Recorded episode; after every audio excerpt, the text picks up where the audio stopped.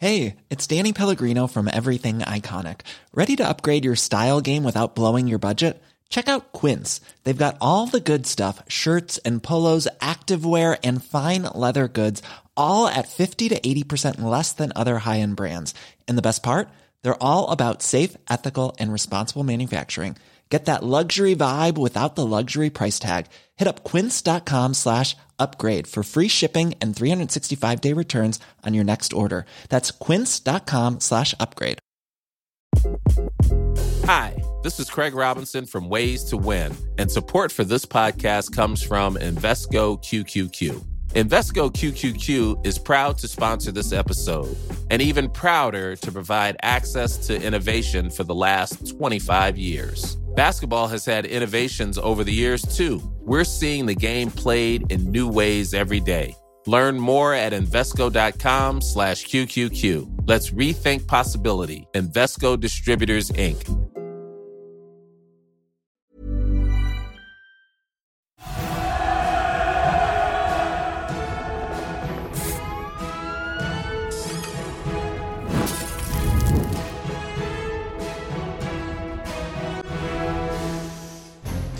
Good evening and welcome to the Independent Republic of Mike Graham. You're with Talk. We're on TV, we're on radio, we're online, and we're on your smart speaker as well. Coming up, Keir Starmer's plan of cleaning up Labour unravels as the party deals with one crisis after another. The Home Office has another great idea to solve the migrant crisis. Let TikTok influencers de-influence those looking to cross the channel.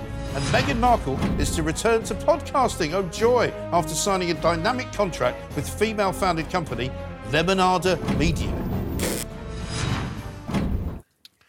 But let's begin with a story that's shocking Britain tonight, leaving ordinary Brits second-guessing where they will be safe in public. Comedian Paul Currie has been at the centre of controversy following reports that he hounded out a Jewish member of the audience at his show. It's alleged that Currie encouraged the crowd to chant, "Get the F out," and "Free Palestine" at Israeli ticket holder Liahav Eitan in the Soho Theatre in London on Saturday night because he refused to stand up and applaud a Palestine flag. In response, Soho Theatre say they will not tolerate intimidation of audience members due to their nationality, race, religion or beliefs. They also added, such appalling actions are unacceptable and have no place on our stages now or ever. We will not be inviting Paul Currie back to perform at our venue. Meanwhile, the police confirmed they know about the incident. We are aware, they said, of the incident that took place at Soho Theatre on Saturday evening. We understand why it was upsetting for those involved. And we note the venue has issued a statement confirming they are looking into what happened. A report was submitted to the police on Monday and inquiries are ongoing. We contacted Currie and his agent but have not received responses to our inquiries. But I was joined by Liahav Eitan, the individual at the heart of the controversy. And I started by asking him this. Yes, certainly. I've lived in London 5 years now, and the past 4 months have been something special, to say the least. You say special, but I mean, I presume you mean not in a good way. No, not at all, not at all. I mean, what has happened to the world? I mean, I was going to say the Western world, because it seems to be happening in New York, it seems to be happening in Paris, it seems to be happening in, you know, all sorts of places that I would hold as, you know, beacons of freedom and democracy and all of that, and yet so many of these people who are demonstrating on behalf of the Palestinian cause seem to not know the difference between terrorists and innocent people. I am as confused as you are. I'm not sure why LGBT people think that this is their struggle. Right. Queers for Palestine is going to be one of the strangest slogans ever, right? That caught me by surprise. Yeah. Absolutely. Tell us about the incident itself, because you were in the theatre, I believe, on Saturday night. Sort of spur of the moment, you decided to go to the Soho Theatre. Had you ever heard of this guy, Paul Currie? No, never. We actually bought the tickets just a few hours before the show, just because we were in that area and I had discounted tickets at Soho Theatre. OK. And so you bought these tickets. Small theatre, I presume it's not terribly large? Not terribly large, but I believe it was a full house, about 100 to 200 people. Either. Okay, so a reasonable number. And so what was most of the show? I mean, I've seen some of this guy's material, and it seems a bit, shall we say, odd. I didn't find it particularly funny. He's kind of like a shock comedian, isn't he? Yeah, it's a bit bizarre. It was non-verbal until the very end. And does that mean he doesn't speak? Yes, so it's more like music, hand gestures. Okay.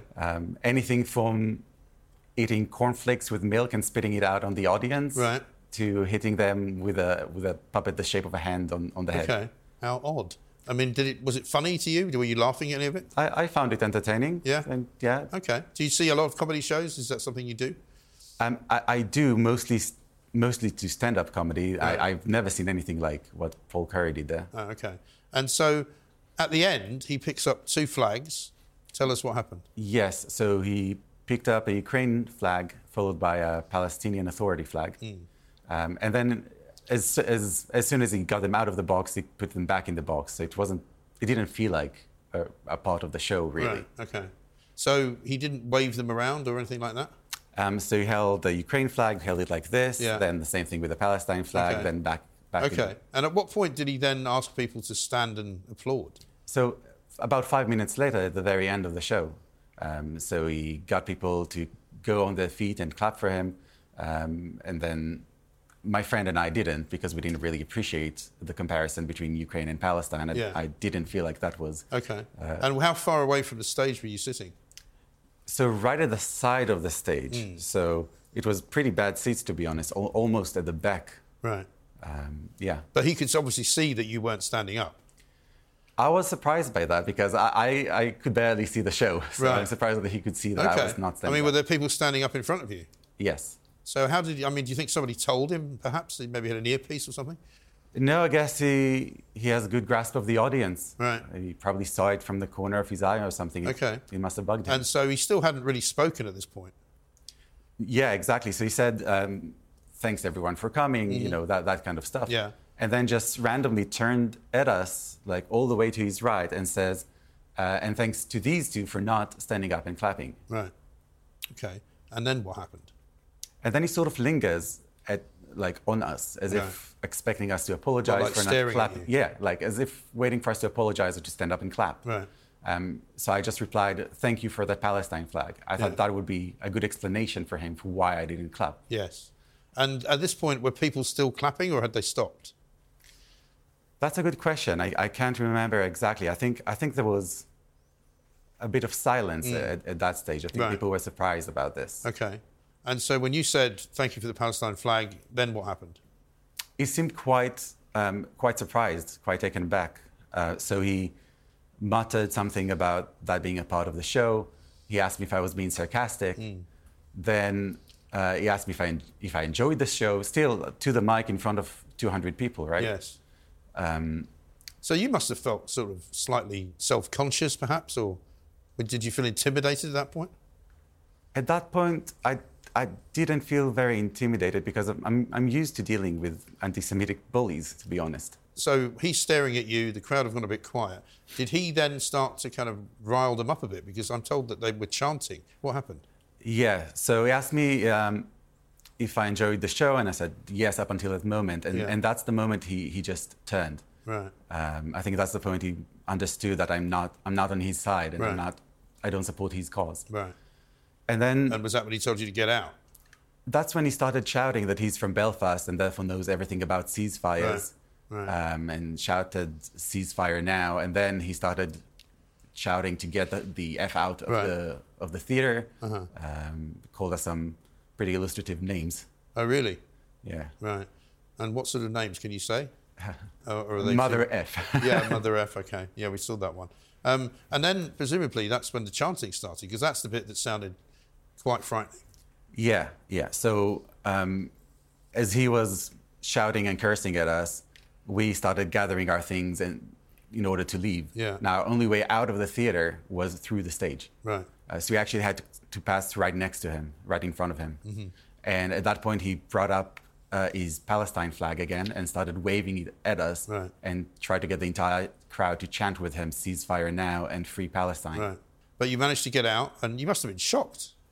I was shocked. Even though you say you're kind of used to what the circumstances can be like. Right. I was shocked that he continued this confrontation. He had so many opportunities to de-escalate. I don't know why he chose to continue. And I don't know why he chose to put us in danger. Because when you're on the stage and you're holding a mic and you're inciting an entire crowd against two members of the audience, that could get out of hand. Well, it could have got quickly. Very, very out of hand very quickly. I mean, imagine if somebody had grabbed you or there had been some physical confrontation. I think it is very likely that if we had refused to leave this place, if we had lingered for over a minute, I think it would have come to physical violence. Yes. He may well be performing, I think, in Glasgow. Do you think he should be allowed to? I think whatever venue he performs in should take very seriously protecting the crowd from him. Mm. Yes, I think so. And this has been a terrible week for you. I'm very sort of impressed with the way you're taking it, because obviously the police have said they've been involved. Have they spoken to you yet? They emailed me yesterday. Okay. And are you speaking to them at some point? Yes, they mentioned they want to call me in for some questioning. Yeah, okay. Well, we'll see where that goes. But Liahav, thank you so much for coming in. I really appreciate it. Liahav Eitan there telling us about what happened to him in that comedy club. Absolutely outrageous. We'll be talking some more about it with our panel. We did, of course, contact Paul Currie and his agency, but we've received no response thus far. This is the one and only Independent Republic of Mike Graham. Coming up, once again, Keir Starmer's flip-flops on controversies within his party. No wonder the Tories say he has more positions than the Kama Sutra. We'll discuss the state of the Labour Party coming up next.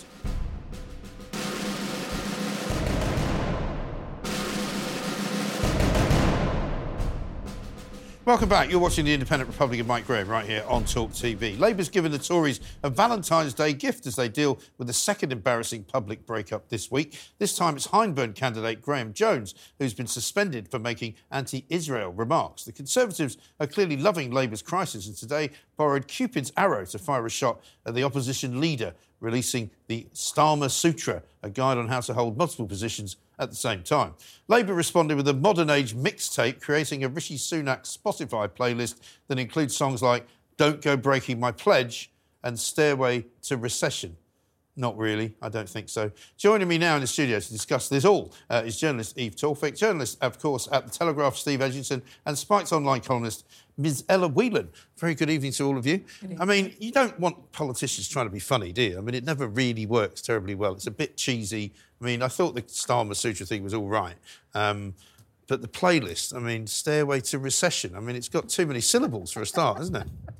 I know. I mean, I think a Rwanda-based song might be a bit more appropriate. Help me, Rwanda. I can already do that one for them. That's it, exactly. Yeah. But yeah, it's again the farcical UK government. I mean, how far are they going to take this? Can they actually concentrate on sorting this country? Yeah, I mean that would be nice, wouldn't it? That would be great. It hasn't been a great week for Keir Starmer, Stephen. I mean, you know, here's a guy who's 20 odd points ahead, or was. He's now, you know, had that lead cut. I think in a poll today, it shows that the two parties were a lot closer together. And he's kind of just tripping himself up at every turn, because I'm sure we're going to see many, many more Labour candidates and potential candidates having to pull out or be disowned because of things that they've said in the past, particularly about Israel.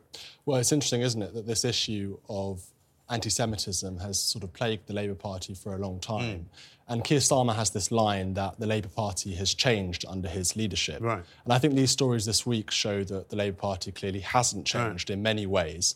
And Labour's response to this original story at the weekend to do with their Rochdale candidate, originally they stood by him. Yeah. And now they've kind of reverse-ferreted and, as the Conservatives are pointing out, have sort of changed their position. Yeah. So it seems like they've handled this very, very badly. Well, they really have, because, Ella, you know, when we all watched Laura Kunzberg, I don't know if you bothered doing that on a Sunday, but I do, you know, they had Pat McFadden there saying more or less, well, he's apologised, so that's OK. Yeah. And then when the Starmer came out later and said, well, we found more evidence, so then we had to suspend him, meaning that the first lot of evidence didn't matter. Oh, yeah, well, they use this term, full and wholesome apology, as if... Well, it's like as if that makes it better. Right. I mean, the interesting thing was that that meeting went on. Ali said what he said and Jones said what he said. And presumably no one at the time in the meeting raised any objection. No, of course not, because they all agree with him. What was, I mean, outright, the most basic kind of anti-Semitism, Jews in the media. Yeah, yeah. You know, that's just like, it's almost cliché. It's so obvious. And I think the problem with Keir Starmer and the Labour Party's approach to anti-Semitism is that they made it all about that it was evil Jeremy Corbyn and that wiping him out and any of his friends out was going to fix it. Obviously, Corbyn had a big issue with anti-Semitism and he turned a blind eye to it too many times. but it ignores the fact that the problem runs much, much deeper. And, you know, this is the awkward thing that they don't want to talk about. It's not that you have all these people in the Labour Party who sort of, apart from Ali, go on these sort of ridiculous anti-Semitic rants. It's that they think they want to curry favour with particular sections of votes, and they think that, for example, Muslim voters are open to discussions about Palestine straying into anti-Semitism. So they kind of just feed that, and they make a cynical decision saying, we want votes, so we'll just throw Jews under the bus. And that's the problem. I mean, as for the... It's all quite infantile, actually. And as for the, you know, the baiting on social media with all these mixtapes, videos and pictures, I mean, you just know there's, like, 20-year-olds running their social media accounts, and it feels like they're also making the policies. It's all really embarrassingly childish. It really is very, very childish. Let's have a listen to and a watch to some of the things that have been said. Graham Jones, first of all, we've got with his in flagrante moment. Israel again, you know, and I'm sure that all these people think that when they go home, but you will not get Israel over the line unless we go at them hard. Eve, I think it's right, isn't it, that what Ella says, there's a lot of posturing that goes on the left. Yes. So that, you know, they want certain people to believe that they're anti-Israel, even if they might not necessarily be. Although I would actually question how much anti-Israel sentiment runs through the public itself. And is this a smart move for the left at all? Is this a smart move for anyone? I don't think it is. I think a lot of people are pro-Israel, and there's a lot of discussion around it. And I don't think the anti-Semitism stance is particularly going to curry favour. Well, it's not. Know. And it's also a horrible stance. I mean, that's the main problem with it, is that, you know, if you sort of run a line through most local Labour Party organisations, you will probably find quite a number of people there who will say these things. Yeah, but Ali in 2014 was said, I think it was Rochdale, was an Israel-free zone. Yeah. It was quoted as saying, he's still been allowed to run. And as you said quite rightly earlier, people have ignored prior comments. You know, they needed more evidence. Right. I mean, is this a battle they can never win, Stephen, in terms of checking people out? Because surely it can't be that hard in this day and age to find out what people have said. Well, I think the point that Ella made was fantastic, is that the Labour Party feel pressured by these pro-Palestine activists who even follow them around. People like Angela Rayner screamed at constantly at public events by these people. And if Labour MPs aren't concerned about that pressure, it's kind of understandable in one sense, because they rely on the Muslim population to vote for them en masse generally. If you look at somewhere like a seat like Rochdale, the main sort of issue in that campaign, in that by-election, has been Gaza. It's been nothing to do with domestic politics. It's utterly bizarre. And this is why I think the Labour Party are sort of going to continue to return to these issues. And people like Guido Fawkes are going to keep finding sort of, you know, bits of audio tape, bits of, you know, recordings of meetings. Let's have a listen to what Keir Starmer had to say about all of it today. Certain information came to light over the weekend in relation to the candidate. There was a fulsome apology. Further information came to light yesterday calling for decisive action. So I took decisive action. It is a huge thing to withdraw support for a Labour candidate during the course of a by-election. It's a tough decision, a necessary decision. But when I say the Labour Party has changed under my leadership, I mean it.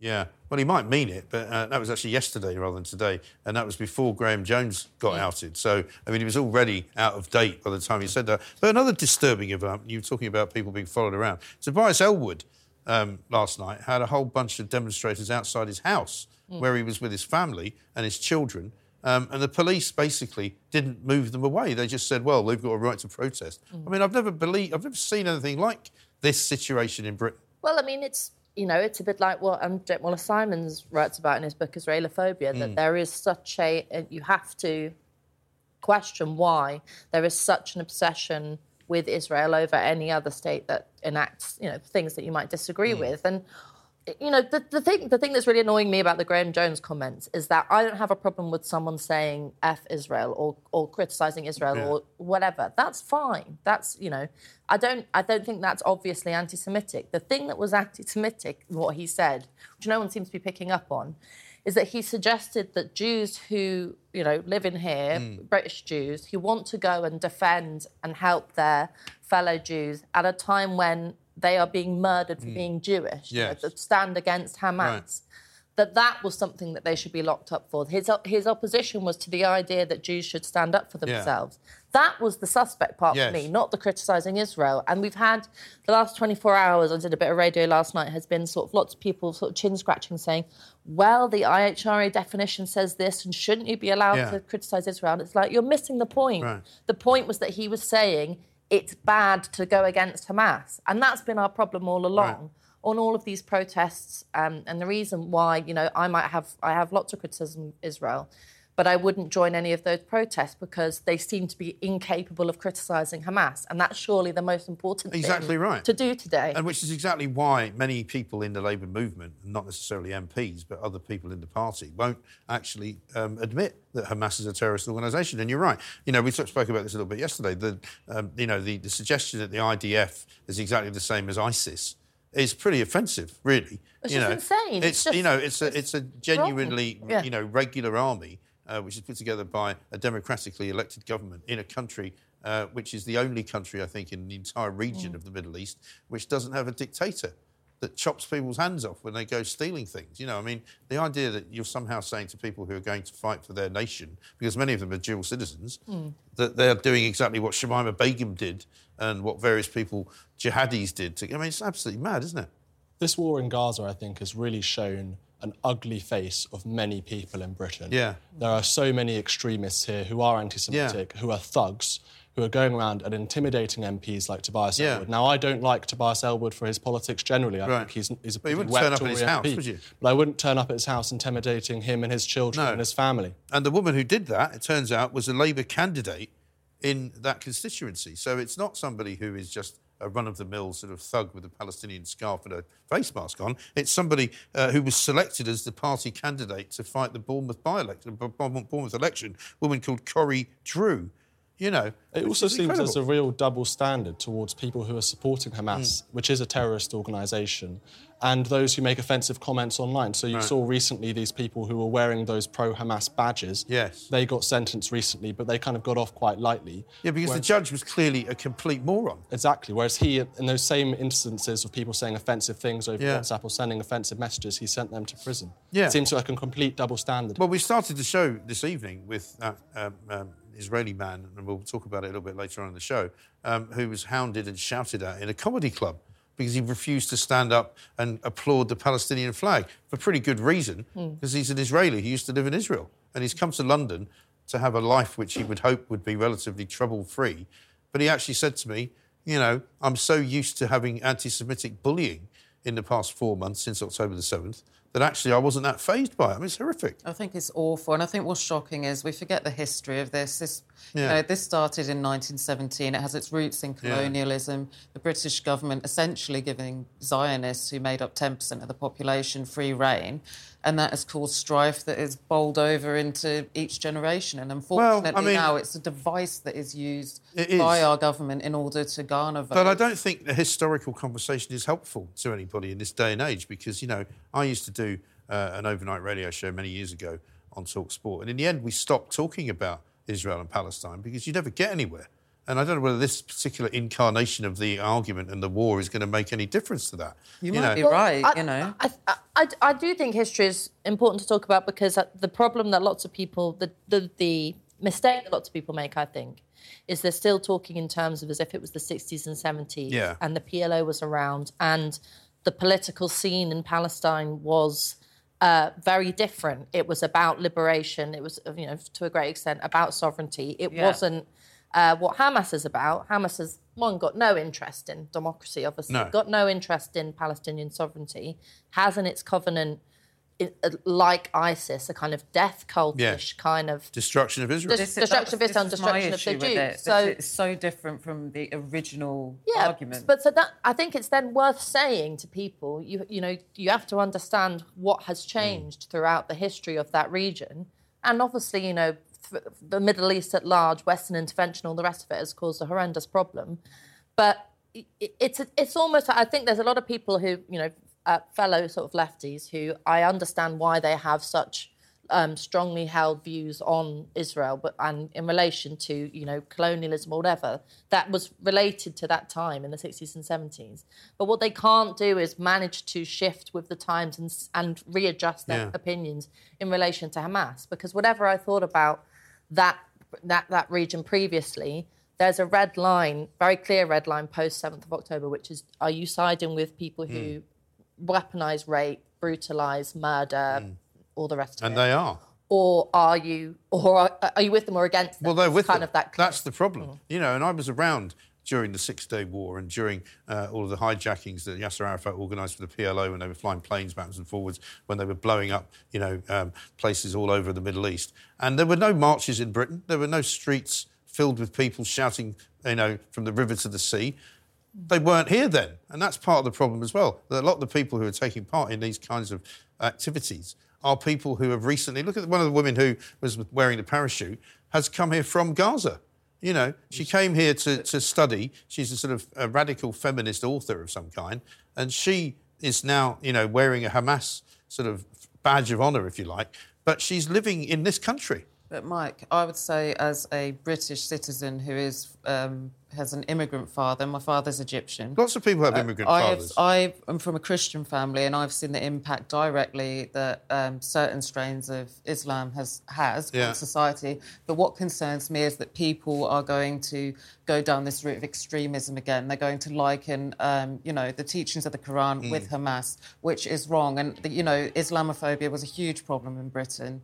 And whether it's anti-Semitism or Islamophobia, I think these are issues... Well, nobody's ever attacked any Muslim people walking down the street. Nobody's ever thrown any Muslims out of comedy clubs. I'm sorry. Islamophobia, I'm sure, does exist in some areas. But it doesn't exist in the way that anti-Semitism is now. No, this is a different... But what is concerning is extremism in any form will be an issue, I think, for the British public. But my point is this is now a daily episode and people are having to see anti-Semitism in action every single day, whether it's in a comedy club, whether it's on a street. We've got some footage that we're going to show you later on in the show of a man in Scotland being told by a police officer to put away the Star of David that he's wearing because it might cause him a problem at a Palestinian march. But, Mike, I think... That's where we are. You make a really good point, is that in the 1960s and before kind of mass immigration, multiculturalism, before that happened to Britain, we didn't have these huge issues of debating foreign countries, wars in foreign countries, because we didn't have huge amounts of ethnic populations from those countries. And as I said earlier, this is so odd to me. It seems so utterly surreal that this by-election in Rochdale, traditionally an English town, is now dominated by George Galloway, who launched his campaign next to a Palestinian flag, and he's calling himself Gaza George Galloway. That's completely bizarre to me, and that's not a normal situation. It really isn't a normal situation, but we'll be talking about this, I'm sure, for quite a long time to come. This is the Independent Republican Mike Graham. Coming up next, the Home Office is recruiting TikTokers, would you believe, in a last-ditch attempt to gain victory on the small boat crisis. Incredible as it is, we'll be talking about it after the break.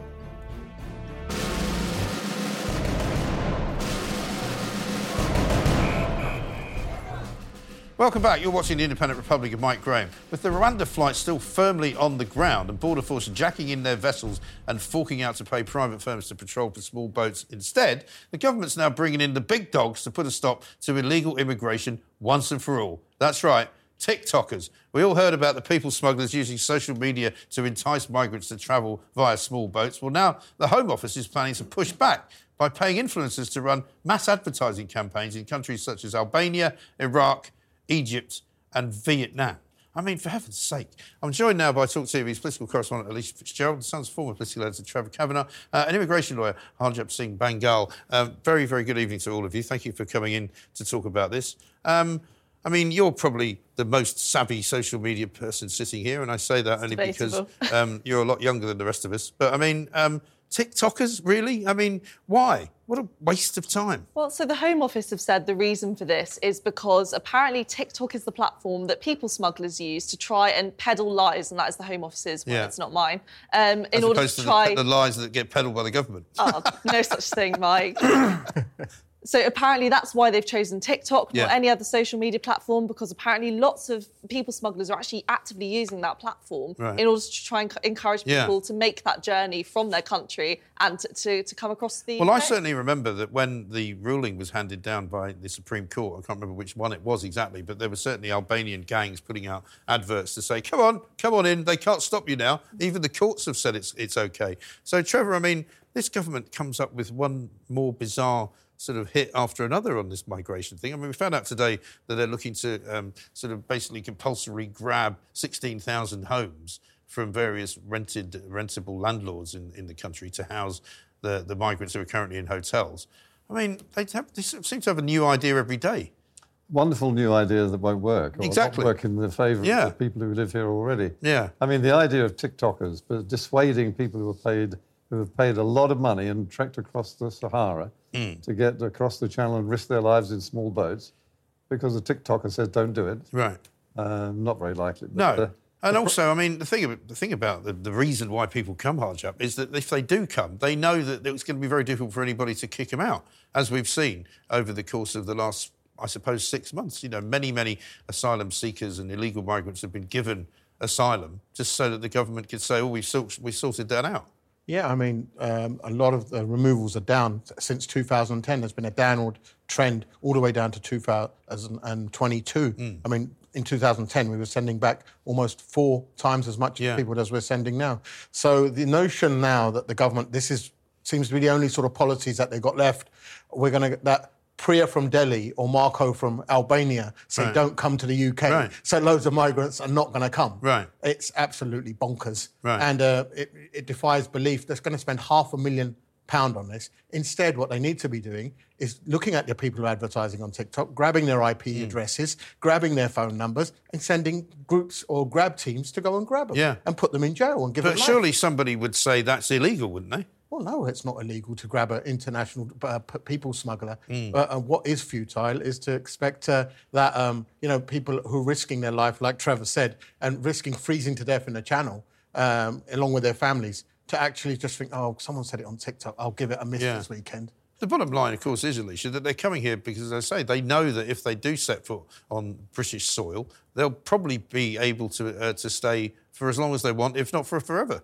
Definitely. So there's obviously the idea of there being a deterrent, and that's something that the government seem to be pushing the most out of all of this. It's whether it's the Rwanda scheme, whether it's this, they think that the best way to tackle this is by deterring people from coming in the first place, just at the root cause. But I think the issue that lots of people have is just the fact that there doesn't really seem to be much heavy lifting with the punishment element of it when you do arrive here. And the funniest thing probably about all of this TikTok stuff is that some people actually asked the TikTokers that were floated in this what they thought of it. Most of them hadn't been contacted at all. They had no idea what was going on. But pretty much all of them said, absolutely not. There's no way you could get me to do that. No way at all. Yeah. And the reason for that being that lots of these influencers aren't political people. They're posting videos about stuff not related remotely to politics. And they're saying, hang on, I'm utterly pushing a UK Home Office government message about migration. Well, this is it. I mean, I don't care how many 21-year-old sort of smart people from Oxford University have been hired by Downing Street. But, are they really going to know who the most influential TikToker is in Saigon? Probably not, Trevor.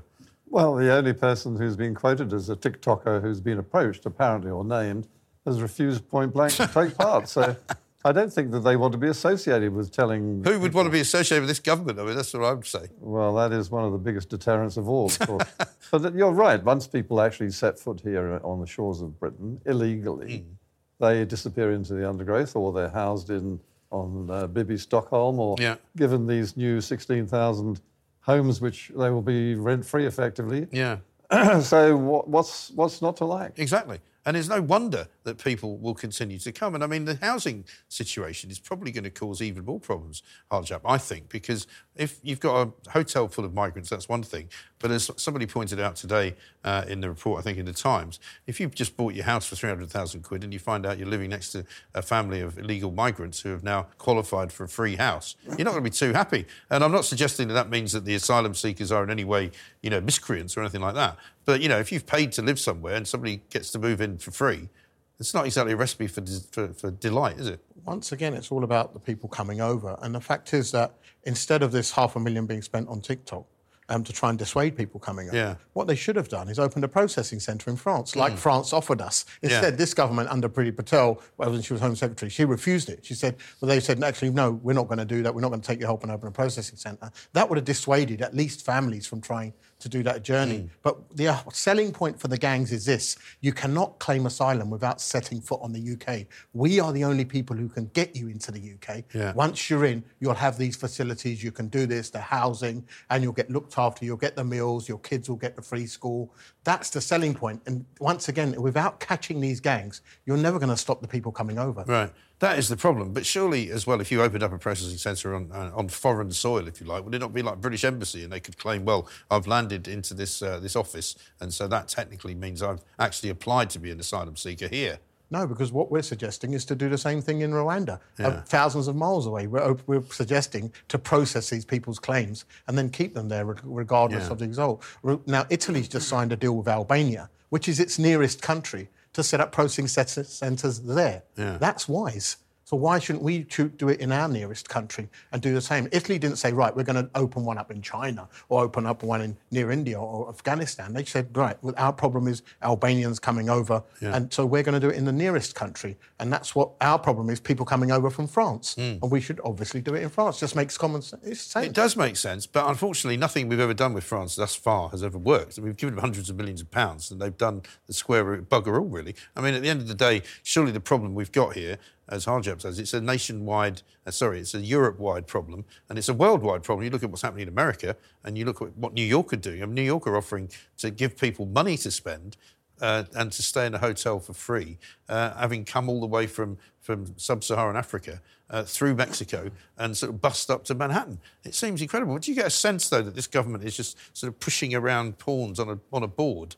and just sort of waiting for an election? Because they don't look like they've got their hearts in anything, do they? Well, definitely. I mean, especially when you look at how much emphasis Rishi Sunak and his government and prime ministers before him as well have put on illegal migration, and Rishi Sunak more recently, the Rwanda scheme particularly, which, as we all know, hasn't been the most effective thus far. To put it politely. So he's put so much emphasis on illegal migration, and I guess from a tactical point of view for the government, we're approaching an election at some point this year. If the Rwanda scheme is looking slightly less likely by the second, what else can they do? And now I think that's why we're seeing all of these new slight scrambles at different options that they could be exploring just to try and show that they are really clamping down on illegal migration. Right. Well, Rishi Sunak made that bet with Piers Morgan, so, I mean, he's going to get people up in planes presumably before the summer, isn't he? Well, if he gets a plane load off... I mean, I'll give you £1,000 if he gets a plane load off. Well, free. Shake on it. They're as likely to have pigs flying than flights to Rwanda. And even if they do, it's going to be a handful. So it's a token nominal thing. I think that the Conservative Party actually stands condemned for a legacy of mass, uncontrolled immigration, both legal and illegal. And when you've got figures, net immigration of 745,000 in 1 year, without the accommodation or the social service or the NHS services to be able to accommodate them, let alone the housing, that's almost an act of criminality, I think, from the point of view of most British people. Absolutely right. And we're out of time, unfortunately, but I gave a statistic yesterday that the birth rate in this country now is so low. 600,000 were born around 2022. 1.2 million immigrants came here legally last year. That's double the number of people being born here, so that's something to think about. Harjap, thanks very much indeed. Trevor, Alicia as well, thank you very much. We've got much more to do. You're watching The Independent Republic with Mike Graham. Up next, we're taking a look at the shocking expenses of Sadiq Khan and the latest on the royal family, particularly what Prince and Princess Montecito have been up to. Don't go anywhere.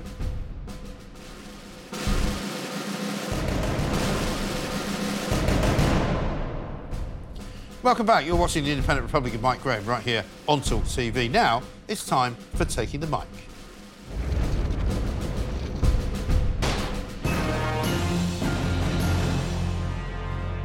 The Mayor of London is never shy in coming forward when it comes to boosting his own ego and broadcasting to the world what a genius he is. Who can forget the fireworks display on New Year's Eve this year, which was presented as if Sadiq Khan had personally organised it, paid for it, and been the artistic director of the entire event?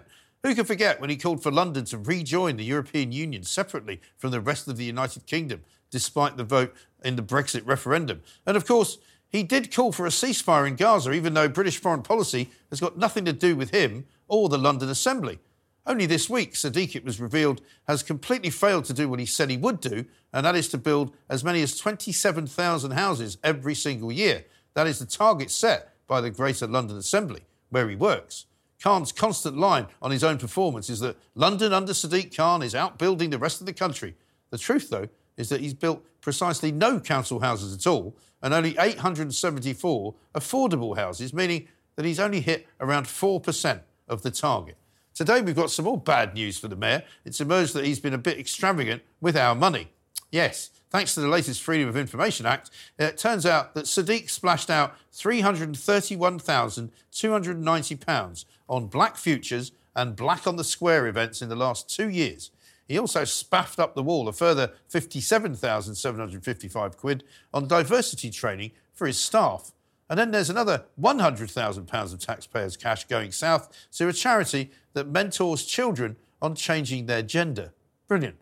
Black on the Square was a free festival held last September in Trafalgar Square involving plenty of DJs and live bands. There was fine food, there were many drinks supplied, and it was all about celebrating black culture and creativity.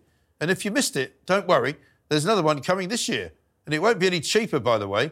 Do come along, because apparently it will, in their words, reflect London's values whilst remaining accessible to all. Using our money to shove multiculturalism down our own throats, I can't wait. Leave it out, Governor.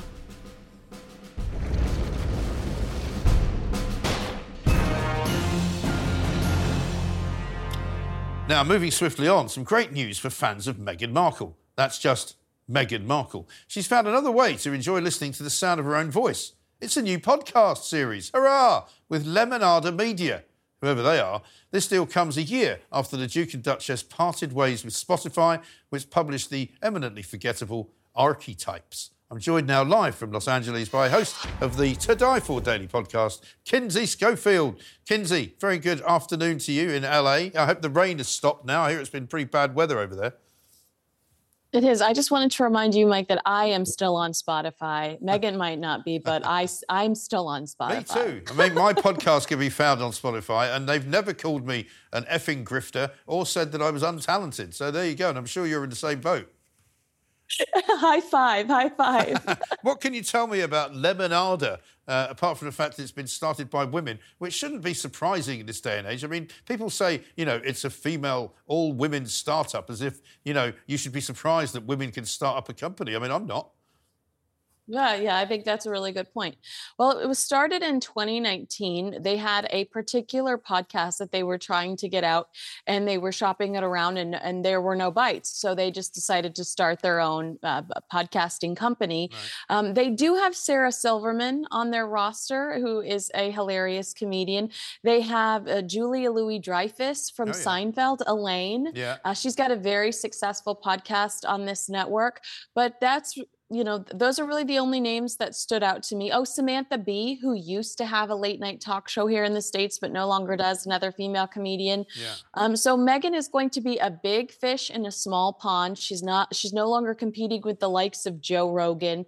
And, you know, I do think that while she's going to probably have a lot more support in this space, it still is a huge fall from grace. It's not Spotify. It's not Audible. It's not iHeartRadio. It's not Audacity. It's not one of these major companies that you would expect to partner with the Sussexes after their huge launch after Megxit with the likes of Netflix and Spotify. It just kind of looks like, oh, who? Yes. What?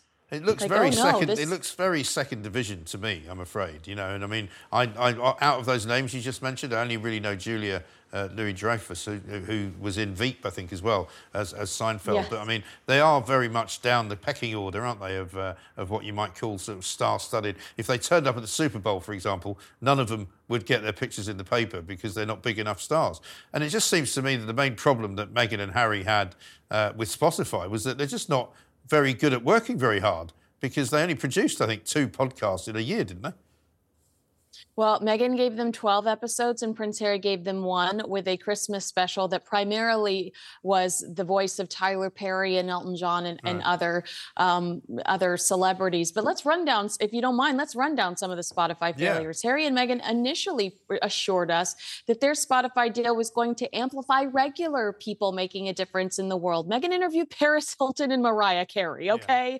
Yeah. And who needs 17 producers on a podcast? There were way too many cooks in the kitchen for Meghan's original show. There was a lack of authenticity when you discovered that Meghan prioritized interviewing celebrities personally, but allowing producers to interview some of the featured experts while dropping Meghan's audio in later. The topics were irrelevant. Are we really complaining about stereotypes in Austin Powers movies? Let it go. Hollywood has matured beyond the type of comedy that Austin Powers was. Stop trying to solve problems that are no longer an issue. And Meghan often didn't allow her guests to breathe or expand on their answers. Right. She'd hijack it and start, talking about herself and making that all about herself. I really do think that Spotify was disappointed that they didn't get more out of Harry. You and I have discussed it before, some of the ludicrous ideas Prince Harry brought to the table when they signed that initial Spotify deal. Bill Simmons making fun of some of those so publicly. But the Queen passing in the midst of Meghan Markle releasing her podcast too, I'm sure. We know for a fact, according to the Daily Mail, we know that Meghan has blamed the Queen's death on some of her podcasting failures and the critical reception she received.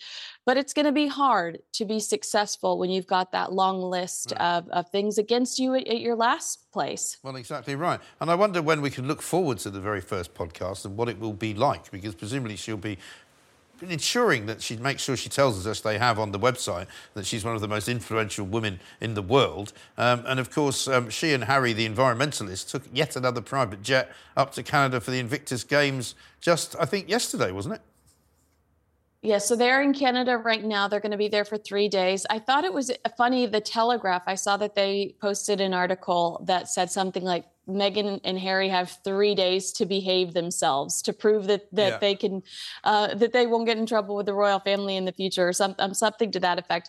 But we do expect to see them Friday at an appearance.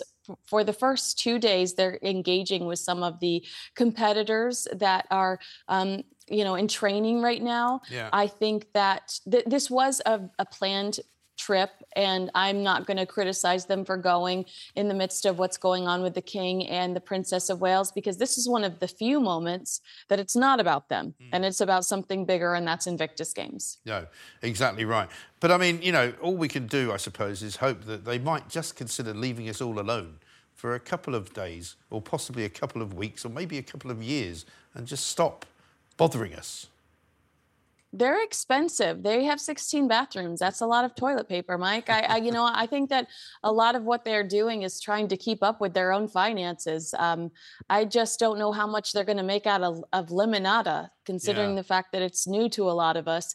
But I think that what we're seeing is two people that, probably spend more than they make or are making, and they're in a kind of a desperate situation. Yeah. I think that's absolutely right. Kinsey, great to talk to you. Thank you very much indeed. Kinsey Schofield reporting into us there from Hollywood. You're watching the dynamic independent republic of Mike Graham. Coming up, has Donald Trump's NATO threat actually worked? Well, I wouldn't be surprised. Let's find out after the break.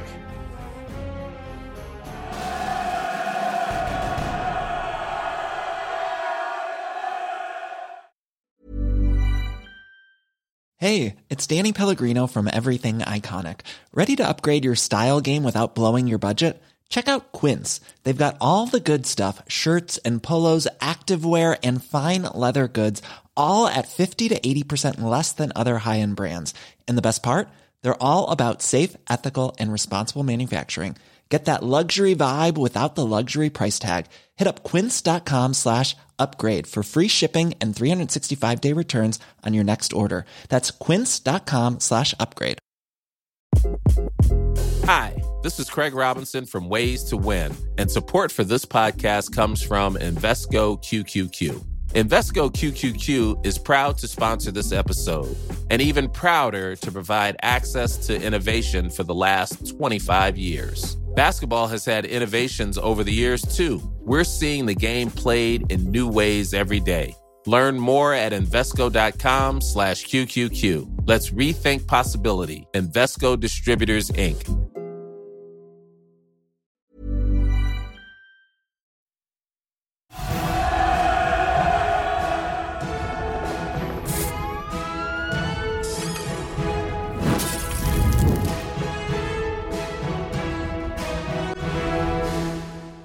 Good evening and welcome back to the Independent Republic of Mike Graham. You're with Talk. We're on TV, we're on radio, we're online, and of course we're on your smart speaker as well. Coming up in this hour, NATO members ramp up defence spending after Trump warns he won't protect them from Russia. Starmer Sutra, the Tories mock the Labour leader's policy flip-flopping in their latest attack ad, and car dealers resort to slashing the prices of electric vehicles as sales plummet.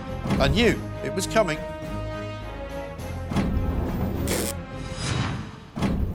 Now, do you ever wake up and think you're living in some kind of parallel universe? You know the sort of thing. You're living in a country where poor British people are being kicked out of their rented homes to make way for asylum seekers and their families. The kind of country where veterans of the armed services are left to starve and perish on our streets in the cold, while illegal migrants are provided with free food and a nice hotel room for years and years until they can find them a house. Sounds like some kind of dystopian nightmare, doesn't it? But tragically, it's actually true. The government claims it is aiming to stop the boats coming altogether. It claims the people traffickers won't win. Well, I've got some bad news for them. They've already won. I mean, what kind of deterrent is the promise of a warm hotel room, round-the-clock food and even some cash in hand to go out and hang around in the towns of this country, when your alternative is a drafty tent in a dangerous migrant camp somewhere near the northern French coast? Now, of course, the incentive is even better, because if they can get here, they can stay in a house as well. Government contractors are already promising landlords up and down the country 5 years guaranteed income, including the payment of council tax, as they prepare to gather up 16,000 homes in the next few months. The final number might be closer to 30,000. Apparently it's a much cheaper option, only £30 a day as opposed to £150 a day for the hotels. But there are 50,000 migrants being put up in those hotels, and now they're going to be taking social housing places away from genuine British families who can't get accommodation of their own. The whole thing stinks, and it's yet another example of how useless this government has been over this issue for years and years. One source inside the Home Office said some of the contractors are taking properties in pretty normal streets. You can buy yourself a £300,000 house and suddenly find your next-door neighbour is a house full of asylum seekers. MPs are starting to report problems as a result of it. Apparently among the areas chosen are largely towns where properties are cheaper, like Hull, like Bradford and like Teesside in the northeast, for starters. There are real fears that this manoeuvre will simply create ghettos, and God only knows how many of these people are. God knows how many of them have been criminals in the past. We just don't know. Only yesterday I revealed how our falling birth rate means that twice as many people are emigrating to this country legally as the number being born here. You do the maths. Surely that must be a recipe for disaster.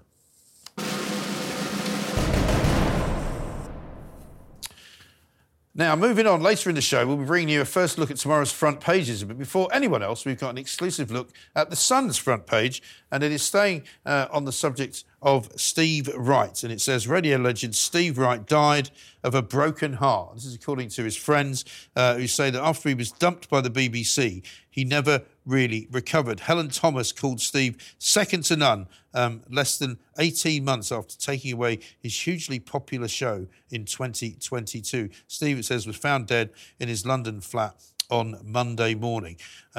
Terrible, terrible story, but we'll look at more of that, of course, later on in the show with the panel. That's later on in this hour. Right now, though, let's talk about Donald Trump, because he made a threat not to protect underspending NATO allies from Russia, and that sent a rocket up the member nations, as he predicted it would. For the first time, 18 out of NATO's 31 members have committed to spending 2% of their GDP on defence, and the Republican White House front-runner says he would encourage the Kremlin to attack any Western neighbours and nations that don't pay up. Unsurprisingly, US President Joe Biden isn't too happy. He thinks Trump's approach is dumb, dangerous and un-American. To discuss this, I'm joined by former British Army officer Colonel Richard Kemp. Richard, welcome back to the Independent Republic of Mike Graham. A lot of people got a bit sort of hysterical about this speech by Donald Trump, but it seems to have had the desired effect. He did it before when he warned NATO countries that they needed to pick up their tab and they needed to contribute an amount of money into an organisation which is very largely funded by America. Presumably, if it's worked, it's a good idea. Yeah, if it's worked, I think... I don't blame Trump or any other US presidents who have been pretty outspoken about NATO's failure to, European NATO members' failure to pull their own weight in defense spending, in protecting their own countries and their own continent, and relying so much on America to do so. It enrages many American taxpayers, quite understandably. And it does take things like a bit of stick from Trump, as we saw also during his presidency, to at least to begin to wake the NATO members up. And what we've seen, Biden might call it stupid and un-American, but the reality is that I think Biden has been responsible to a very large extent for the destabilisation of Europe. For example, his withdrawal from Afghanistan, the catastrophic withdrawal from Afghanistan in 2021, I'm sure played a significant role in encouraging Putin to invade Ukraine, which has caused massive problems, of course, for the whole of Europe and other countries beyond. And so I think what we do need is, I do not believe that invasion would have taken place if Trump had been in the White House, mainly because Trump is so volatile and unpredictable. I don't think Putin would have wanted to risk facing the unexpected from Trump. So it's all very well for, Biden has miserably failed over Ukraine. He's miserably failed over so many other foreign policy issues around the world, not least the Middle East. And I think Trump is, whether you like him or not, whether he's good in other areas, I think he's potentially very, very effective for defence matters and for foreign policy. Well, I don't think there's any doubt that the world was a much safer place when Donald Trump was president than it is now. We spoke about this just the other night, how we are now in a very dangerous time, not least because of what's happening in Ukraine, but also the Middle East is kind of in all sorts of conflagrations all over the place, from Iran to Syria to Lebanon to Israel and Gaza, of course, and over to Egypt. I mean, it's a hell of a mess, which Biden doesn't really seem very clued up on how to fix. No, well, I think the one good foreign policy move he's made since his presidency began was to stand up very staunchly for Israel in their war against Hamas in Gaza, and also the aggression against Israel from other parts of the region. And I think that's been a plus for him. But again, I would say that I think it's quite likely that had he not shown his gross weakness on the international stage over many years, had he not spent so much time and effort appeasing Iran, unfreezing frozen assets back to Iran to enable them to fund some of their regional aggression. Had all that not happened, had he not basically distanced himself from Israel after Prime Minister Netanyahu was re-elected, thereby indicating that perhaps America would not be such a staunch ally. I think he essentially helped provoke the terrorist attack against Israel on the 7th of October. Yeah. Oh, there's no question, I don't think, that, there were those voices in the Middle East that were not happy with the Abraham Accords, that were not happy with a process that was kind of helped and started in a way by Donald Trump to try and bring closer together relations between Israel and places like the UAE, Saudi Arabia, not so much Qatar, but, those Arab states that were not on the side of Iran, effectively. Yeah, and Trump's policies led directly to the Abraham Accords. And indeed, Obama's policies before Trump took office contributed as well, because Obama had shown himself to be a less than reliable ally for major countries like Saudi Arabia, which Trump kind of brought back on board, and that led to the Abraham Accords. Saudi Arabia didn't join, but they certainly wouldn't have happened if Saudi hadn't given its blessing. And then again, Biden comes in after Trump and essentially turns the whole thing around again. And not only did he do that, he also effectively put the brakes on the Abraham Accords, not I don't believe because he thought it wasn't a good thing, I think he put the brakes on it, as he did so many other things, because it was a Trump policy and he was determined to eradicate as many of Trump's policies as he could during his own presidency. And we've seen, you know, we've seen catastrophic results from that. We've seen Iran far more rampant. We've seen we've seen a real growth of Iranian proxy groups around the Middle East, from Gaza to the West Bank to Lebanon, Syria, Iraq, and indeed in the Red Sea with the Houthis. And you know, we shouldn't forget that in the period since this war began against Israel by Hamas, an Iranian proxy, we've seen something like, I think it's now about getting on towards being about 170 or so individual attacks by Iranian proxies on US forces, which have been met with almost inaction or very, very inadequate response. And of course, that feeds it. It provokes, it does continue to provoke Iran.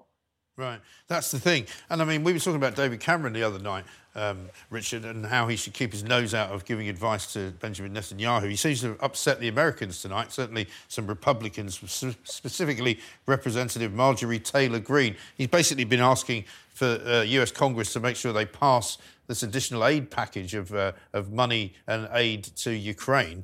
Some Republicans are against it. And he's basically upset them because he's done something which really does seem rather ridiculously juvenile. He's basically said that if they obstruct these military aid packages, it will be the equivalent of the appeasement of Hitler prior to the invasion of Poland in the Second World War.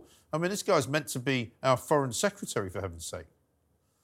Well, let's not forget it was European countries, including the UK, that played a leading role in appeasing Hitler before the Second World War. Yeah. Really, the finger shouldn't be pointed at America, I don't believe, in relation to that. We can point it much more directly at ourselves and also to an extent at France and other countries as well. And I think Cameron's comments are highly undiplomatic. It's not the kind of mood that needs to be set between Britain and the US, particularly set against Trump in a way, when Trump potentially could be the president of the United States again early next year. And the last thing we need is to damage any relationship between the UK and Trump. Trump is very pro-UK, unlike Biden, who I think is much more anti-UK. Yeah.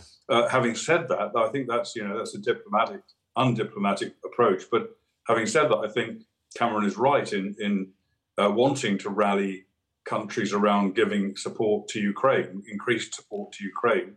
The US has been by far the leading supporter of Ukraine in this war so far, but even so, they have not done anything like enough. And collectively, Ukraine's Western backers have allowed Ukraine to not be defeated in the war so far, but they have not done enough to allow Ukraine to be victorious in the war against Russia. And things are looking very bleak, I think, now for Ukraine, with Russia again on having the initiative on the offensive. Ukraine with very, very limited capability now to actually even to defend against that, never mind to itself get back onto the offensive and try and retake the ground it lost. Right. So do you think without more aid and without more money that the Russians will sort of be victorious in effect?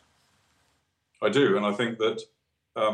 without Western aid, particularly American aid, and again, that's another issue that I think Trump and the US Republicans might well have a problem with, which is, has Europe been pulling its weight over supporting Ukraine? A great deal's been done, but if you compare the extent of support from European countries, particularly military support, to the US, I don't think they have been pulling their weight. So I think it's a reasonable problem, another reasonable problem for the US to complain about.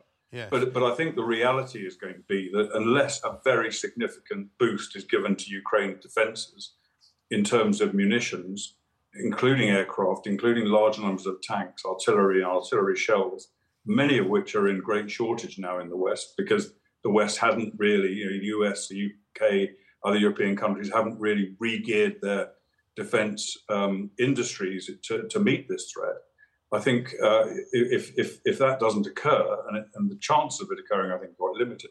I think what we could end up seeing before the end of this year is a ceasefire, or at least a freezing of hostilities between Russia and Ukraine, because Ukraine simply can't hold out and can't do anything offensive, and of course any ceasefire is going to be increasingly on Russian terms. Mm.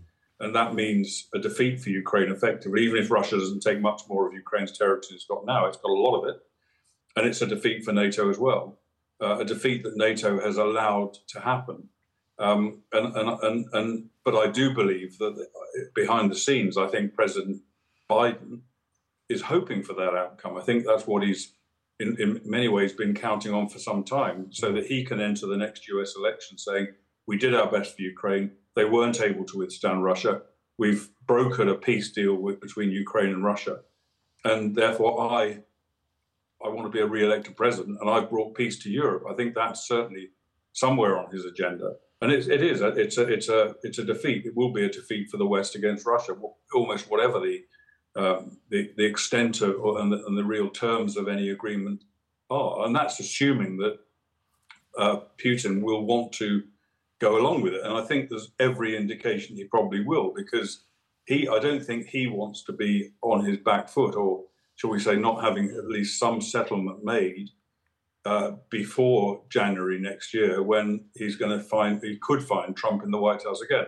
And that's going to be very problematic for him. So I think he would like probably to settle things on his terms before that. Yeah, I guess if he ends up with more than he had at the start, then he'll certainly go for it. But then we'll have spent an awful lot of money to no real avail. Colonel Richard Kemp, good to talk to you. Thank you very much indeed. As for Representative Marjorie Taylor Greene, she says David Cameron can kiss my ass.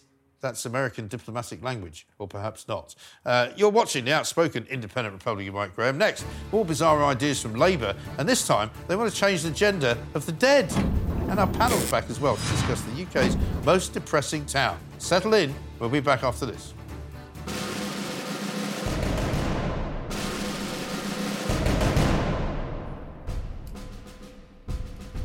Coming at you live, this is the independent Republican Mike Graham right here on Talk TV. Now, we've seen enough this year of the million gender madness, but the latest outburst has come from none other than the Labour Party, MP Charlotte Nichols. In a bizarre request, she's asked if the Gender Recognition Act could be edited to allow transgender people who are deceased to be legally remembered by the gender they live by.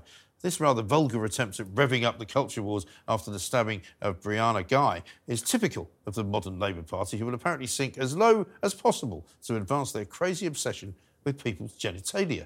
We've already seen the dangers of such laws in Scotland, where they are proposing to lock parents up for trying to stop their own children wearing sexualised clothing.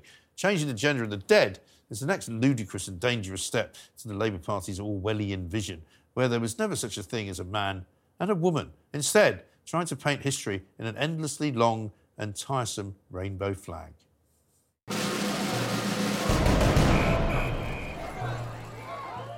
Now, this is, of course, the independent Republican Mike Graham on Talk TV. We look now to the delicate, sensual jungles of India, where the Conservatives have said that Keir Starmer has been getting his policy ideas from. The dropping of the green pledges, they say he can balance multiple policy positions in one, as their poster says, pulling off the Starmer Sutra, as we've seen a little bit earlier on in the show. Let's get the reaction of the panel. We spoke about this a little bit earlier. I mean, it's sort of funny on Valentine's Day, but I mean, I haven't particularly celebrated Valentine's Day, and it's nearly 10 o'clock at night, so I don't think I'm going to be getting anything particularly interesting going on. But I mean, Starmer Sutra, he is finding himself in a place where he can't actually rely on any policy at all that he's not going to change his mind on. Well, it probably makes him sound more interesting than he is. He's infamously dull in his sort of private life, and I think a little bit of sort of cavorting might adhere to, make voters feel a bit differently about him. But obviously the thing about his multiple positions is that it's deliberate. Yeah. I mean, the Labour Party is deliberately being vague on any manifesto pledges, and that vagueness goes beyond the usual kind of wait till see into the election. Because they're in this unenviable position of trying to court votes in various different sections of sort of political allegiance. Yeah. They keep trying to pretend that they're with the red wall, but they're not really. They don't want to admit that they're mainly middle class, right, but yet those are the people they're going to have to rely on. And so it's this sort of like constant shifting around, trying to, and also I think a nervousness, the dropping of the 23 billion or whatever it was pledge. 28 billion pledge. was all about saying, we're not going to let anyone get us. We're not going to let anyone catch us out. And I think actually that was really cowardly, because instead of saying, I mean, I disagree with the whole net zero thing and all the rest of it, but if you believe in something, you're meant to have an ideology as a party. You're meant to be able to make that happen. And they kept saying they weren't going to give up on it, didn't they? I mean, Ed Miliband was famously, unfortunately, tweeting only last year that, you know, we will not give up on this. And then when he actually did finally give up on it, he didn't really have much to say about it. There's another great metaphor, isn't there, around Boris Johnson that Dominic Cummings came up with, and that's the trolley. Yeah. And he would sort of lurch side to side based on every day his sort of ideas would change, or whoever was speaking to him last in the room, suddenly that was his opinion. I don't think Starmer's quite that bad, but he definitely has an eye to what the media is saying, to what various different factions in his party are saying. I mean, when he first got elected as Labour leader, famously, he made all these pledges to the left of the party, pretending he's some sort of new kind of... Not well, quite he was going to nationalise everything, wasn't he? Well, quite, and then he sort of reversed on all of that stuff, and now he's become a kind of sort of Blairite centrist figure again, which is quite depressing, isn't it? The sort of lack of ideological conviction in our politics, I think, is a real shame. I don't think it's very democratic, where you've got both parties who don't really believe in anything and are quite happy to scrap their main so-called policies in a heartbeat. Yeah. I think that's reflected, though, in the voters. We feel this unease. There's this undercurrent of, you know, where do I place my faith? Because I feel it's a bit, you know, look at this farcical government, you know, sparring with each other on social media. I mean, it's funny for about 5 seconds, but when you actually think about these are the people running our country, I just think it's ridiculous. It is. I've had enough, and quite frankly... You know, I think the country's had enough, hasn't it? I mean, we are at that point. And I mean, if you were going to continue a supermarket analogy, I suppose, with Boris Johnson and Keir Starmer, Keir Starmer's the guy who's very careful about how he pushes the trolley, and he goes down one aisle after another, but he doesn't actually buy anything. And he gets to the end of the day, and he's just got an empty trolley, and he's got nothing in there because he doesn't know what he wants. But that's the interesting thing, is that I think Starmer has always banked on the idea of that, you know, Boris Johnson was chaotic and... promise anything to anyone. And he's sensible and calm. And I think that's a real misunderstanding of what people want. It's not that people, you know, the chaos of Boris Johnson was known before the 2019 election. What won that election for them was that they had a clear position in relation to Brexit, a clear position in relation to that whole discussion about democracy. And that's what sold all those red wallers over to the Conservatives. But... it's kind of a bit insulting, this whole idea of what we need is just sensible, even-handed, calm, dull government. Because actually, it's not that people want big, exciting madness, it's that they want big ideas, something with substance. Whereas I think, this is a problem across the whole of Europe at the moment, which is you see populism's not a problem, but you see populist backlashes against this kind of approach of technocratic, managerial... calmly, smoothly, leave it up to us sort of approach to politics, which is what Keir Starmer is. That's why he gets on so well with Macron and people like that. Well, that's exactly right. And, I mean, if you look at the opposition, I suppose, to the Keir Starmer tweets, the Labour Party did their own version of it with their Spotify rather hopeless list of songs, including Stairway to Recession.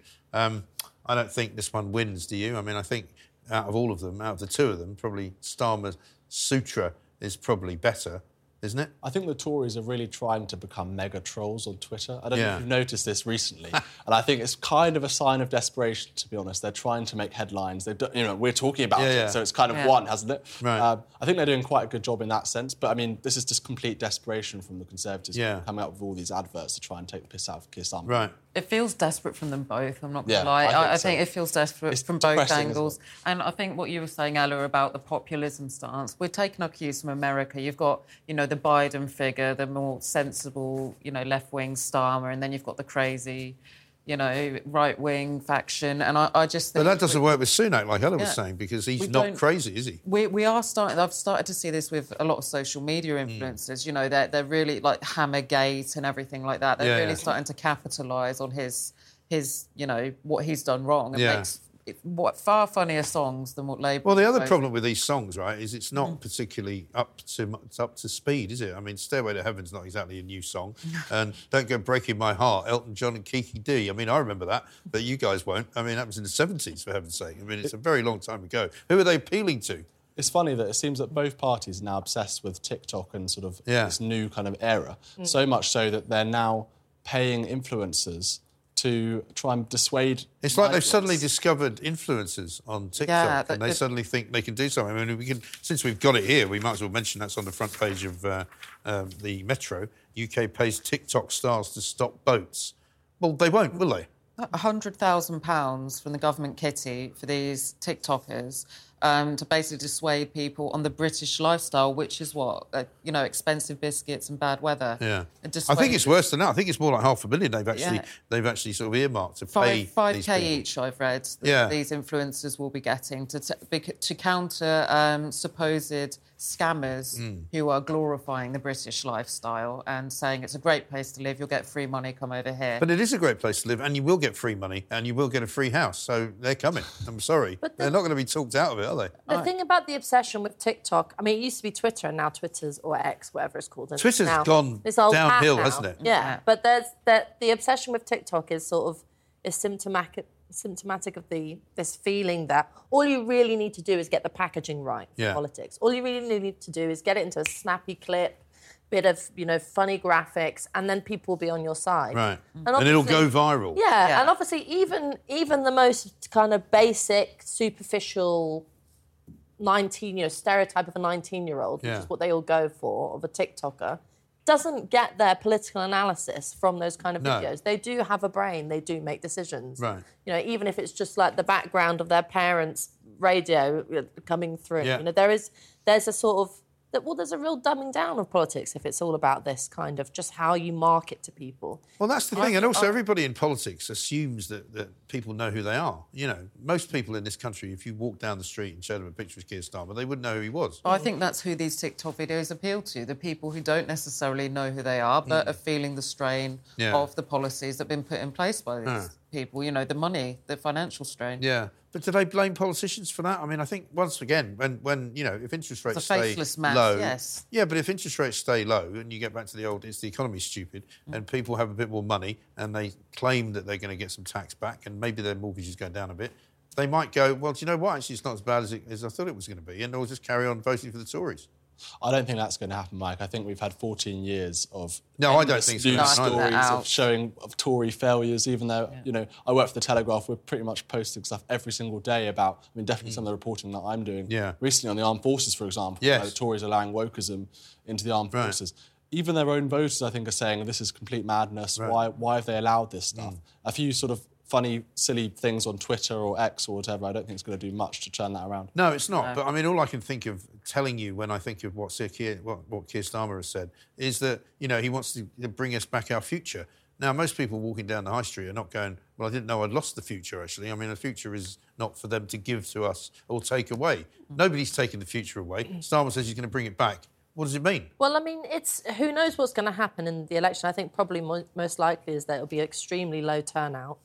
And there's, any support for... I think the Labour Party has to be honest with itself that any support that it will get will not be necessarily about the excitement around its policies because they're not releasing any detail about their policies, but will be a dissatisfaction with the Conservatives. Yeah. And, I sort of... asked me a month ago and I thought, well, this was it was just a foregone conclusion that Labour was going to win.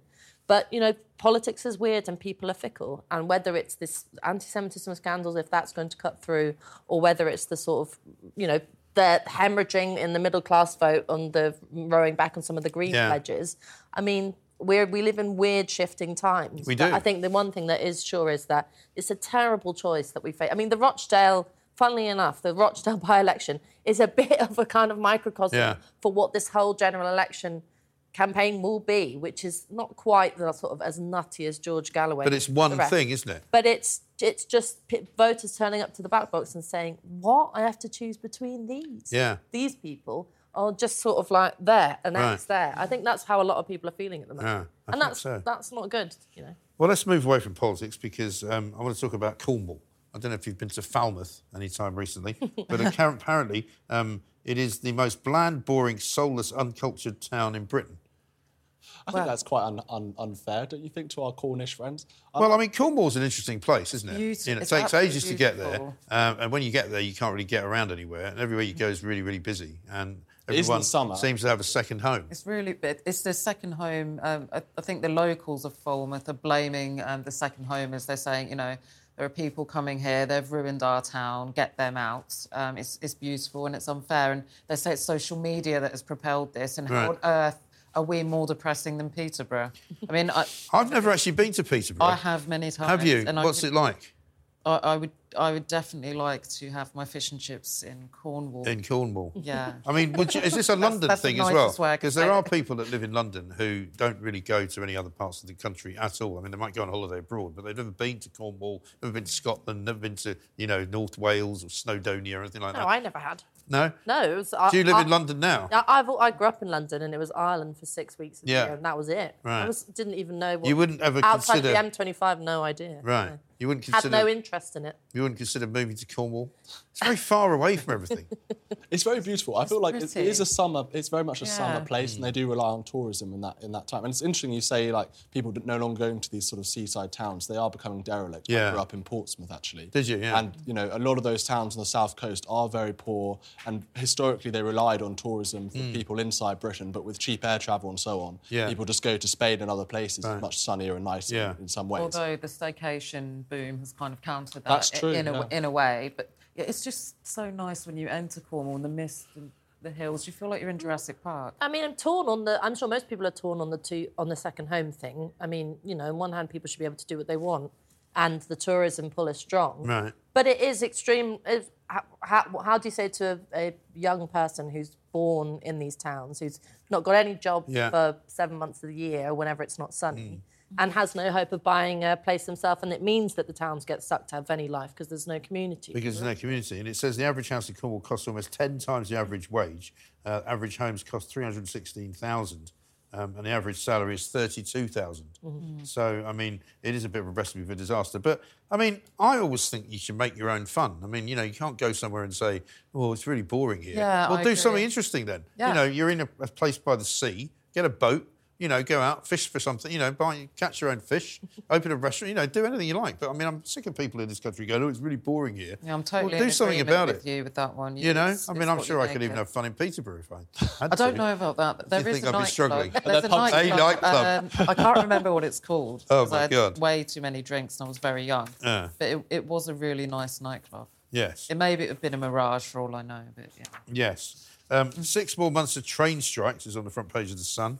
That's nice, isn't it? I think they're just going to keep striking until Labour get in, and then Labour are going to give them a load of money and then it'll be back to normal. Well, I was reading that they're quite upset about having £65,000 to work a 4-day week of 35 hours. Now, I would take that in a minute. Absolutely. I mean, journalism, I think that's pretty good wage. Yeah, I mean, I can never really speak about the number of hours and days that people work because I don't have to do that so much anymore. But, I mean, there was a time when I used to work 12-hour days, 5-6 days a week, and it was pretty horrendous. But train drivers have not got a bad deal. I feel like it's quite... But that's because they have... They have a good union. ...who fight for them. Yeah, so... but in a way, it's a bit like the print unions used to be with newspapers. Basically, they're not... The unions don't have to be particularly good because every time they threatened strikes for a while, they would just give them more money. Mm. And that's what happened with the print unions. They had so much power over the owners of newspapers because they would just not want to lose production, so just give them the money. But as a member of the public, I mean, we are seeing strikes all the time. Yeah. It is frustrating. Every other week there's some sort of strike. Well, everyone I talk to who uses trains just says it's so unreliable and that you'd have no idea whether there's going to be... Even on a day when there isn't a strike, you don't know if the train's actually going to turn up. Yeah, I've got to the station several times and it's just been cancelled. Yeah. I've paid £80 for a ticket to London. Right. And it just feels like, why... I can't get this back. I've tried to get refunds. I'll either get a partial refund... They make it quite difficult, don't they? Or it will be so convoluted that you end up feeling that you can't be bothered with the process. And the ticketing's all up to cock. You don't know which ticket to buy. Yeah. You can buy part of the way there. It's cheaper. Who's got the time? You can't blame that on the mix. Lynch, Mick Whelan, who, No, I think the railway companies are to blame as much as they are. And I think that, the Labour point, I think, will be interesting to see because I think that Labour has blown incredibly cold in relation to the strikes. Yeah. They've been, using the excuse of if we want to be in government, we can't support strikes, but have been icy towards around any discussions about increase in pay. Or any of the sort of discussions about negotiations. So I don't think it's a...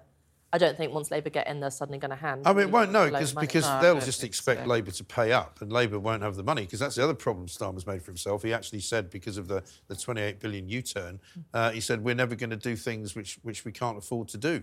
So almost every time they come up with a plan, the Tories just have to say, well, you can't afford it, and then they won't do it. Mm. Well, there is no money left, is there? No. I mean, taxes are record high. I can't see that going up for much more.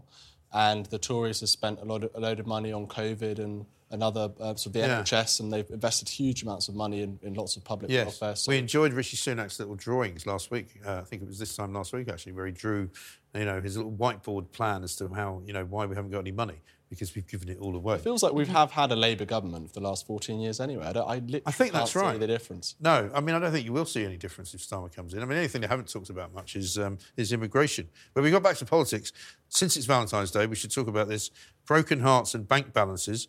Nearly £90 million lost to romance fraud last year. Mm. That's an awful lot of money. What's romance fraud? Is this people making... The kids call them catfishers. Yeah. It's where you... It's terrible, actually. It's where, you know, you get... pretend to have a relationship with someone online and ask them to pay for your plane tickets or whatever and make up excuses to send money. And it's a way of putting people who are looking for love in desperate times under terrible pressure. I think it's one of the worst things you can do. I mean, I know you shouldn't make fun of people. It targets, like, the elderly and... Mm. But surely not for romance, you don't target the elderly for that, do you? No, I've seen loads of examples of elderly women who are, say, widowed, and they meet a young man online and, you know, all of a sudden it's, oh, ma'am, can you pay for this? Yeah. Or I need surgery on my leg, can you pay? Right. And it says here that most people get done for over £10,000 each. I mean, maybe I'm being a bit sort of harsh on people, but... Don't give people... I would not give any money. No, listen, if you knew how much money I'd given away to my family, you would know that I'm definitely not tight. But I wouldn't give money to somebody that I just met online who said, I've got to have a life-saving operation. But this is an online... I wouldn't either. No. I don't get why people do it, but in a way, that, you know, you've got to put yourself in the shoes of someone who is vulnerable. They're going to look at it, well, I haven't spoken to someone in a long time and they're attractive and they're paying attention to me. You know, they get love bombed. But did this happen before dating apps? Yes, it did. Yeah. There's always been con men around, and I think mostly, I mean, very occasionally, if in newspapers you'd write about a woman who conned a bloke, but most of the time it's men who con women for some reason. Strangely enough. I think it's always happened. But I mean, it's never happened to me, luckily. Never happened to you? Ever given somebody money and they disappeared with it? I feel like Eve's I bought a few drinks for a few girls, but who didn't return. Have you been catfished? Have you? Have you been catfished? I've been catfished by someone, but not for money. Oh, really? They arrived with substantially less height and hair than was advertised. See, I've never understood that either. I mean, why would you do that? I mean, knowing that you're likely to meet the person, you know, and you give them some tissue of lies about what job you've got, what car you drive, and how rich you are, and then you turn up. It's just really immediately awkward. Just go, get lost. It's just really awkward. But the height thing wasn't a huge issue as such, but combined with the hair, it just created... How little hair did he have? I mean, in the pictures, it was this, you know... lustrous curls. And that's not your fault, right? I mean, that's one of those things that can happen. But you just wonder what's going through people's minds. Yeah, I know. And I just... That's like me posting a picture of myself. How did you sort of let him down gently, or did you not? I just thanked him for the day afterwards and just said, you know, thank you very much, but I don't feel like we're going to move forward. You didn't do one of those, I'm just going to the toilet and then never go back to the table. No, I think it's a bit cruel, and also he drove, so I'd be stranded at a country pub, which wouldn't be great. That's very brave of you, though, to let a guy take you to a country pub who you know you're not going to hang around with, and then, you know, work out how the hell are you going to get home. I'm not going to get into this, but it was my second Tinder date, so I wasn't really sure of how this... That seems to be a thing of the past, now, isn't it, Tinder? Yeah, you know, that was back when it wasn't as terrible, I think. I'm not sure. Mm. Yeah, it's all very strange. A couple of other stories to get. Talking of broken hearts, actually, I think we've got time to just touch on this. We mentioned it earlier. Steve Wright died of a broken heart, according to his friends, and it's coming from a guy called Gary Farrow, who I know a little bit, actually. And he was a music executive for many years at Sony.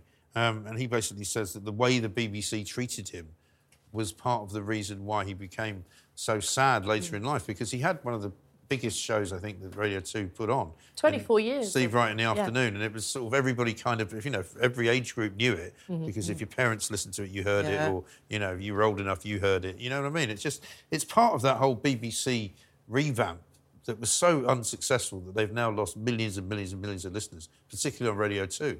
But it's been made worse. Inside the Sun, they've got a report, and some of the other papers, reports of the fact that Helen Thomas, who was the head of in Radio 2 and made all the cuts, at about 18 hours or something after the news of Wright's death was broken, and released a statement saying he was second to none, that he was wonderful, and.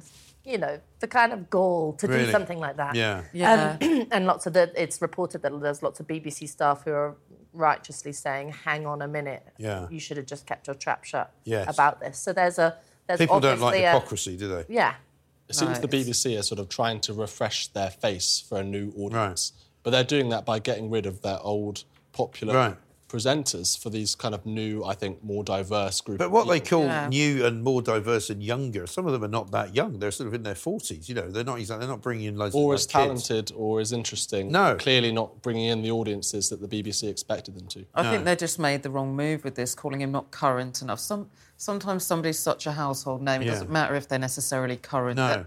You know, they've just got that persona, they've got the charisma, and they're sort of a bit of a national treasure. Well, and I think that's what Steve Wright was. In radio particularly are very loyal to the shows that they like to listen to, you know. When they got rid of Ken Bruce, for example, which was another huge mistake. He took loads and loads of new listeners over to another radio station, commercial radio station, and he also took his game that he had copyrighted. And, they've lost all of those people now, and they're never going back. Chris Moyles as well. Chris Moyles, Chris Evans, Vanessa Feltz, Graham Norton, some of them are here at Virgin. And they didn't need to go from the BBC, but they were all just, seen as... the old guard. Well, that's it. It's interesting that it's the cult of youth issue, isn't it? Yeah. There's this desire to snap up all young listeners who, by the way, don't exist because they don't listen to radio. No. I mean, even Radio 1 Extra is having a difficult time trying to... But they're launching some new stations. People.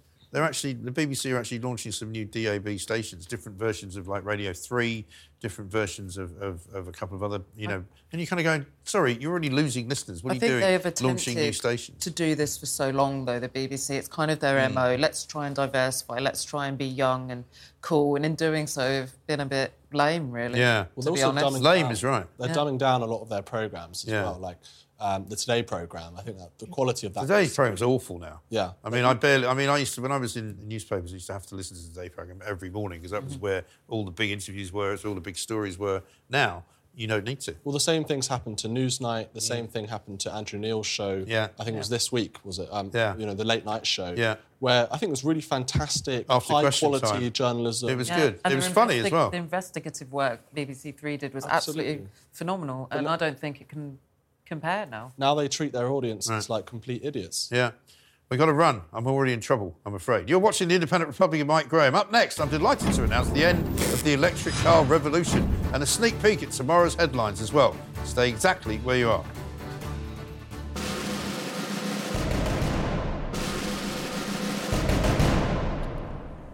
Welcome back. You're watching The Independent Republic of Mike Graham right here on Talk TV. Now, it's time for this. The world of woke. Have you heard the one about the electric car dealer? He's having to slash the price of the Virtue Signaller's vehicle of choice to try and stimulate sales, which are slumping all over the place. You know how I don't like to say, I told you so, but I did tell you so. Potential customers are turning their backs on electric vehicles because of a lack of proper infrastructure on charging, the limitation and the range of the cars themselves, and the fact that second-hand and used EVs are practically worthless. The latest round of discounts on the cars follows news that some financial service companies are refusing to insure them as well due to the unpredictability of the battery life and the unknown future price of second-hand models. On the plus side, of course, it's never been a better time to buy one. That's if you don't mind the inconvenience of finding a charger near enough to your house. But dealers are desperate to offload the current stock so you can save big money. The average discount on an EV has increased by 204% since last January, and in some cases you can get a quarter off the price for a new one. On average, you could save almost £5,000. The biggest saving found by What Car magazine turns out to be a Vauxhall Mokka electric crossover in horrid green. It has a retail price of $36,610, but you can get now, you can pick one up now for just $28,231, a discount of almost a quarter. And if you fancy a bit more continental, you could go for a Peugeot E208. You can pick one of those up now for $28,000, which is $6,000 off the retail price of $34,000. The truth behind the figures, of course, is far more revealing about consumer confidence in the whole electric car business. The Society of Motor Manufacturers and Traders shows that sales to private individuals have fallen by 25% year on year, and it's only group sales to companies and fleet purchasing that has propped the sales figures up. Aficionados of the soulless vehicles, as Rowan Atkinson called them, are busy saying that it's all the government's fault for talking down EVs. But the truth is that there are too many better options out there, and most people I know aren't convinced that this is the right time to buy one. I see more Teslas on the back of lowloaders being recovered on the roads than anything else. And only last week, the Advertising Standards Authority ruled that BMW cannot market their electric cars as being zero emissions because they actually produce more emissions in their manufacturing process than petrol cars. So the much-heralded electric revolution would appear to have stalled in the slow lane. It's a funny old world of woke. The world of woke. Now, I've got the panel back with me. I was talking to Kinsey Schofield earlier about Meghan Markle and her new podcasting venture, which is with some company nobody's ever heard of. And they've got it in the Sun tonight. After claims she's milking royal links, Meghan shows off a snap of her wearing Diana's watch. Di and mighty. Mm. It's a sort of strange obsession she's got with Diana, isn't it? I feel it gets her pictured, it gets her noticed, it gets people talking about her and her important new venture, which will cover the subject she loves to talk about. Meghan Markle. Yeah, and will somehow implement her lived experience with those. I love on her new website that she's referred to, presumably by herself, as one of the most influential women in the world. I'm not sure that's entirely true. But this is it's so fascinating reading how these things are reported, because the company Lemonada boasts about having a sought-after listenership, which means rich people. Right. And it breaks down its stats and shows that its listeners earn over 79,000-80,000 a year. Meghan Markle comes out and says that she's really excited to support this female-founded initiative. Yes. When you put female-founded, it just it's like glosses over so many. Right. You know, the fact that actually you're in a rich business doing rich things for rich people. Yeah. I disagree. I think buzzwords like this used to gloss over it, but now it's become also almost a red flag for you're about to enter into something that sounds like the right thing to listen to and the right thing to read, but actually is an elitist faction. Yeah, well, maybe. Well, I mean, normal people probably are smart. Well, it's another box-ticking exercise, isn't it? It's a box-ticking exercise because, you know, it suggests that you should be surprised that there's a company that's been founded by women. Mm. But why would you be? You know, why can't women found companies without somebody going, oh, it's a woman-founded company. Here's a male-founded company over here. This is Meghan's shtick, though, I am a woman. Yeah. Because, quite frankly, what else is she? Yeah, well, she's a very, very influential individual. Let's have a look at something that started up on the show earlier on. I interviewed the man at the centre of the horrible story this week about the Soho Theatre. This is Liahav Eitan, who spoke to me about how he was basically chucked out of a theatre for being Jewish. When you're on the stage and you're holding a mic and you're inciting an entire crowd against two members of the audience, that could get out of hand. Well, it could have got quickly. Very, very out of hand very quickly. I mean, imagine if somebody had grabbed you or there had been some physical confrontation. I think it is very likely that if we had refused to leave the space, if we had lingered for over a minute, I think it would have come to physical violence. And just because he's an Israeli, I find that extraordinary. As we were saying earlier, this is, again, about the normalisation of anti-Semitism in Britain. It's one of the most depressing stories you can hear. And, again, I think, you know, we can overplay sort of historical comparisons we were talking about earlier. Yeah. But really, this does remind one of the 1930s and what it was like for Jewish people in various different European countries, particularly in Nazi Germany. And funnily enough, Gary Lineker hasn't tweeted that. No, quite. I don't know what he's tweeted about on this specific. No, I don't either. He's blocked me. I don't get to see his amazing tweets. But yeah, it's a horrid story. But I mean, we'll follow it up obviously because the guy's supposed to be playing another show in Glasgow, and they're currently reviewing whether or not they're going to let him do it.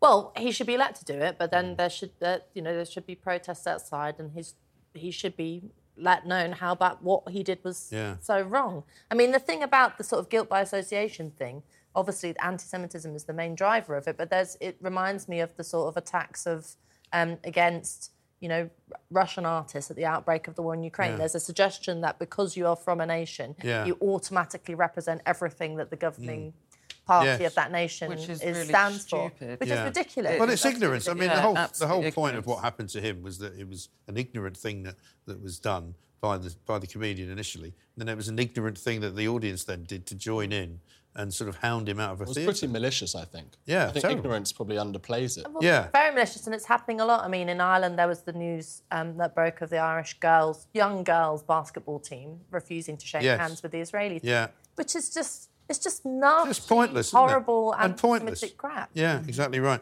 One final story. We've only got probably 20 seconds to do it. NHS nurses crisis on the front page of the Daily Mirror. I didn't think that was news. I thought that was just an ongoing scenario. But they've obviously found a new crisis. Apparently, fears for the health service. Student medic numbers plummet. Thousands less are applying. One, it's because they've taken away, you know, they've changed the rules on the bursaries. Two, they've turned it into degrees, which is not what people want to do. Yeah. Yeah. And also, you know, who would want to be a nurse at the moment? The pay as well. The pay, the hours. Representative of what they're worth. Absolutely right. Absolute nightmare. Well, listen, thank you very much indeed. That's all from me tonight. You've been watching The Independent Republic of Mike Graham. Thank you to all of my guests. Thank you to you three particularly. I will see you tomorrow back here at 8 p.m, of course. It's only on Talk TV. I'll see you then. Good night.